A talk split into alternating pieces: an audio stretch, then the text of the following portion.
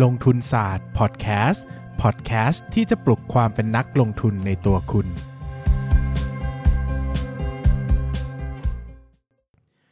สวัสดีครับ ยินดีต้อนรับเข้าสู่รายการลงทุนศาสตร์พอดแคสต์รายการที่ชวนทุกคนพัฒนาความรู้ด้านการเงินและการลงทุนไปด้วยกัน ก่อนอื่นต้องออกตัวก่อนนะครับว่านี่มันก็เป็น episode ที่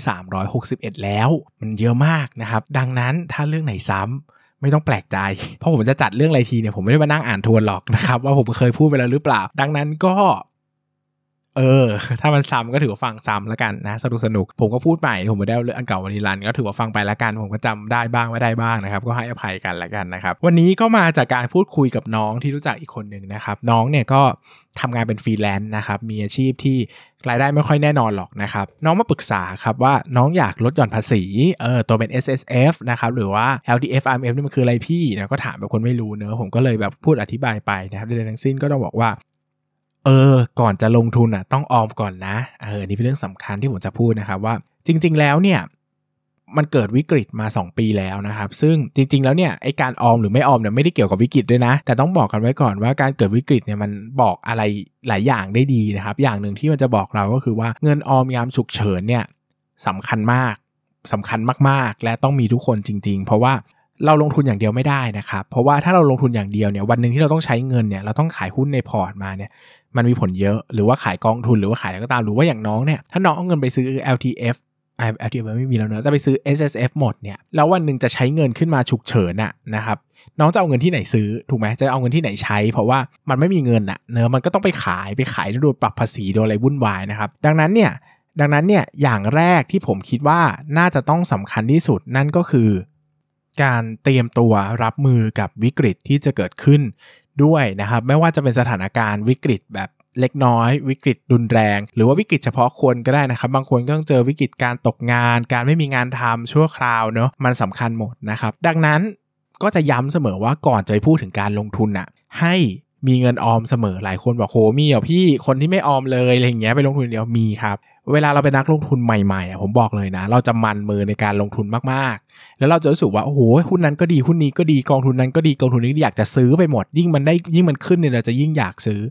ระวังครับ อันนี้เป็นเรื่องสำคัญมากว่า ไม่ว่าจะดีแค่ไหนจะยังไงแค่ไหนเนี่ยการทำตามวินัยสำคัญกว่า เพราะว่าเวลาเกิดวิกฤตเนี่ยนะครับเวลามันเหมือนการ มันเหมือนการซื้อประกันอะนะบางทีเนี่ยมันไม่ได้เกิดเหตุด่วนเหตุร้ายหรอก แต่มันก็เป็นการประกันความเสี่ยงอะนะครับ ดังนั้นเนี่ยใครจะไปรู้ว่าเราจะตกงานเมื่อไหร่หรือโควิดจะมาอีกไหมจะมีโรคระบาดใหม่หรือเปล่าหรือมีวิกฤตอื่นหรือเปล่าไม่มีใครรู้เนาะอย่างพูดถึงโควิดมีใครรู้บ้างว่าจะเกิดขึ้นไม่มีนะครับ ดังนั้นเนี่ยผมคิดว่าสิ่งสำคัญก็คือเรื่องของการบริหารความเสี่ยงมากกว่านะครับ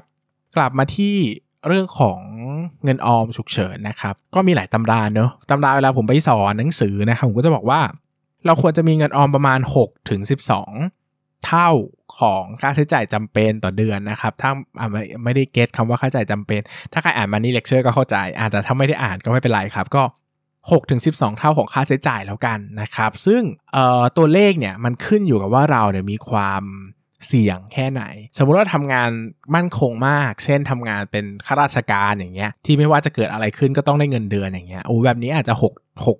6 เดือนก็พอมั้งนะครับ เอาเงินไปลงทุนดีกว่านะครับ แต่ถ้าเราบอกว่าโหเราทำงานเป็นฟรีแลนซ์อย่างเงี้ย อันนี้ต้องยิ่งให้ความสำคัญไปอีก 12 เท่าเลย หรือว่าถ้าคิดว่ามันจำเป็นอีก อีก เช่น อาจจะมีความเซอร์ไพรส์ใดๆเข้ามาเนี่ยอาจจะต้องเพิ่มเป็น 15 เท่าหรือเปล่า อันนี้ก็แล้วแต่คนหรือบางคนอาจจะออมถึง 24 เท่า อันนี้ขึ้นอยู่กับความ conservative ของแต่ละคนเลยนะครับแต่สิ่งสำคัญเนี่ยมันไม่ได้สำคัญว่าจะออมเท่าไหร่ แต่มัน มันสำคัญว่าออมเท่านี้ทำไม ตอบตัวเองให้ได้ว่าทำไมเราถึงออมต้องเท่านี้ เรามีความเสี่ยงอะไรบ้างที่ต้องรับนะครับรวมไปถึงการบริหารความเสี่ยงให้คนรอบตัวก็สำคัญเนาะก็อาจจะไปดูคุณพ่อคุณแม่ญาติพี่น้องต่างๆ ว่าเขามีเงินเก็บเงินออมไว้ที่เหมาะสมไหมนะครับเงินออมเนี่ยอย่าไปคาดหวังผลตอบแทนเยอะนะครับบางคนพอมีเงินบอกอุ้ยเงินออมหลักแสนก็จะไปฝากประจำซึ่งบอกว่ามันไม่สมันมันมันไม่ควรนะครับเพราะว่าเราควรจะให้น้ำหนักกับเรื่องของการ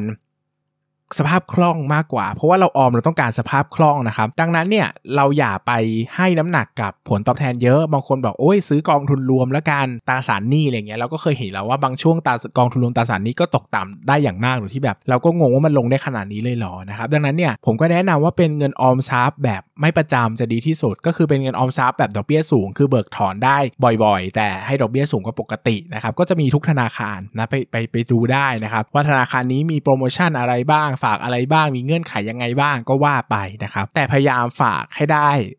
ประมาณนี้นะครับหรือใครไม่ซีเรียสบางทีฝากไปออมทรัพย์ธรรมดาเผื่อหมุนเลยก็ไม่ได้แย่เลยนะครับ เพราะว่ามันบางทีเราก็ใช้จ่ายชีวิตประจำวันด้วยเนอะก็มีเงินเข้าเงินออกก็ใช้เงินก้อนนี้แหละเป็นหลักนะครับ ดังนั้นเนี่ยสิ่งสำคัญคือต้องมองภาพของการออมให้สำเร็จเสร็จสิ้นก่อนนะครับ ก่อนจะไปลงทุนเออนะครับ ซึ่งหลายคนก็จะมีประเด็นว่าพี่ผมอะ่ะก็ลงทุนอยู่แล้ว เออ ก็ลงทุนอยู่แล้วเนอะแล้วก็มีพอร์ตอยู่แล้ว แล้วพอร์ตเนี่ยมันดันมี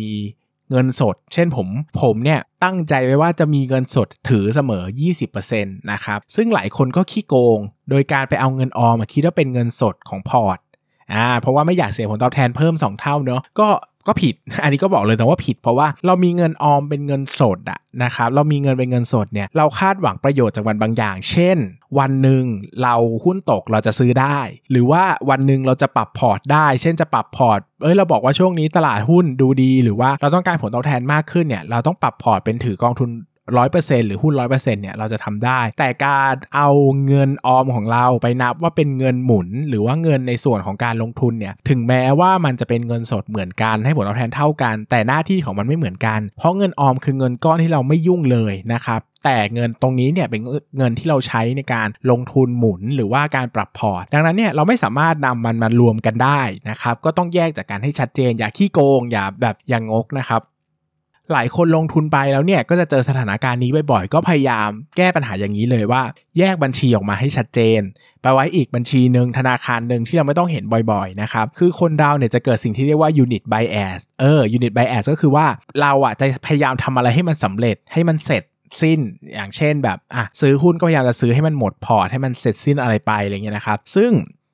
มันก็เวลาเราเห็นเงินสดเหลืออยู่เนี่ยบางทีมันก็ทำให้เราคันไม้คันมืออยากจะซื้อหุ้นเพิ่มซื้อหุ้นอีกนะครับดังนั้นวิธีแก้เลยก็คือว่าเอาย้ายมันไปอีกที่เลยไม่ต้องไปเห็นมันเลยนะครับเช่นเอาย้ายไปอยู่กองเออไปอยู่พอร์ต ไม่ใช่ไปอยู่พอร์ต เอาไปอยู่อีกธนาคารหนึ่งอีกบัญชีหนึ่งที่ไม่ต้องเข้าไปดูบ่อยๆ มันก็จะไม่คันไม้คันมือนะครับอย่าไปเก็บรวมไว้กับไอ้เงินสดที่จะใช้ในการซื้อขายหุ้นนะครับเดี๋ยวมันจะงงเดี๋ยวมันจะแบบเฮ้ยวันนี้หุ้นลงเยอะซื้อเพิ่มดีกว่าเฮ้ยมีเงินสดก้อนนี้เอามาใช้ก่อนเนี่ยบางทีก็ต้องเวทน้ำหนักเนอะว่าเอ้ยหรอ มันจำเป็นขนาดนั้นเลยหรอสำคัญกว่าการออมจริง ๆ อีกหรอนะครับ ซึ่งอันนี้ผมพยายามจะให้น้ำหนัก โดยเฉพาะสำหรับคนที่เป็นนักลงทุนที่มือใหม่เลยอะมือใหม่ว่ามือใหม่สุดๆเนี่ยอาจจะไม่ได้ลงทุนจนหมดหรอกเพราะว่ากลัว แต่คนที่เริ่มลงทุนมาระดับหนึ่งเช่นปี 2 ปีแล้ว มือขึ้นหรือไม่ต้องหลายปีหลายเดือนก็ได้แล้วมือขึ้นเนี่ยคนเหล่านี้มักจะทุ่มเงินลงไปเยอะนะครับ แล้วก็ มักจะไม่ให้ความสำคัญกับการบริหารความเสี่ยงเท่าไหร่ เพราะว่าเพลินนะครับเห็นผลตอบแทนแล้วก็สนุกที่จะลงทุนนะครับรวมไปถึงยังไม่คุ้นเคยกับการจัดการกับจิตวิทยาการลงทุนของตัวเองด้วยนะครับก็อาจจะยังทำให้ปรับพอร์ตไม่ดี จัดการเงินสดได้ไม่ดีนะครับรวมไปถึงบางทีก็เอาเงินออมมาใช้อย่างไม่ไม่ไม่ไม่เหมาะสมกับสถานการณ์นะครับดังนั้นเนี่ยก็ฝากเป็นไอเดียไว้อย่างนี้ละกันว่าหลายคนเห็นหุ้นตกมาเยอะ นะครับหมายถึงว่าไม่ผมไม่ได้พูดถึงวันนี้นะผมพูดในสถานการณ์รวมๆนะครับเวลาเห็นหุ้นตัวใดตัวหนึ่งตกมาเยอะมีเงินเท่าไหร่ก็อยากจะซื้อหมดเนอะพยายามแยกให้ออกว่าเงินไหนทำหน้าที่ออม เงินไหนทำหน้าที่ลงทุนนะครับเพราะว่าอย่าลืมว่าความเสี่ยงเกิดได้ทุกขณะนะครับถูกแล้วก็ยังมีถูกอีก ถูกอีก ถูกอีกถูกมากๆก็ยังมีนะครับดังนั้นเนี่ยเราไม่ได้ซื้อหุ้นได้ที่จุดต่ำสุดเสมอไปหรอกดังนั้นซื้อหุ้นหรือซื้อกองทุนใดๆต้องเผื่อใจในเวลาการถือการ recovery กลับมาของราคา หรือว่าการสะท้อนของมูลค่าด้วยนะครับดังนั้นก็พยายามให้น้ำหนักตรงนี้แล้วเราจะอยู่ในตลาดหุ้นได้อย่างปลอดภัยเนอะหลายคนบอกว่าโอ้โห แบบอย่างนี้จะทำให้ผลตอบแทนน้อยหรือเปล่าเราก็เลยบอกว่าเฮ้ยคุณคาดเข็มขัดอะใช่ไหมคาดเข็มขัดอะมันไม่ใช่ทุกวันที่คุณคาดหรอกที่รถจะชน แต่ถามว่าถ้าวันหนึ่งรถชนแล้วคุณไม่คาดอะ มันส่งผลเสียหายขนาดไหน ดังนั้นคาดเข็มขัดนิรภัยเถอะ มัน ตรงเหตุตรงผลแล้วก็เป็นการป้องกันไว้ก่อนที่มูลค่าการป้องกันไม่ได้แพงนะครับถ้าพอร์ตการลงทุนคุณไม่ใหญ่ พอถึงโอ้โหเงินก้อนนี้มันใหญ่เท่าเงินที่ลงทุนเลยนะ ก็ไปหาเงินเยอะๆมาลงทุนครับไปทำ active income ไปทำงานเพิ่มมากขึ้น อันนี้ตรงประเด็นมากกว่าที่จะเอาเงินออมมาใช้ เพราะว่ามันเป็นออมเนี่ยมันใช้เพื่อฉุกเฉินนั่นเองนะครับดังนั้นก็ระวังตรงนี้ไว้ให้ดีสำหรับนักทุนมือใหม่สำหรับนี้ก็ขอบคุณทุกคนมากเลยนะครับ สวัสดีครับ อย่าลืมกดติดตามลงทุนศาสตร์ในช่องทางพอดแคสต์เพลเยอร์ที่คุณใช้ แล้วกลับมาปลุกความเป็นนักลงทุนกันใหม่ในลงทุนศาสตร์พอดแคสต์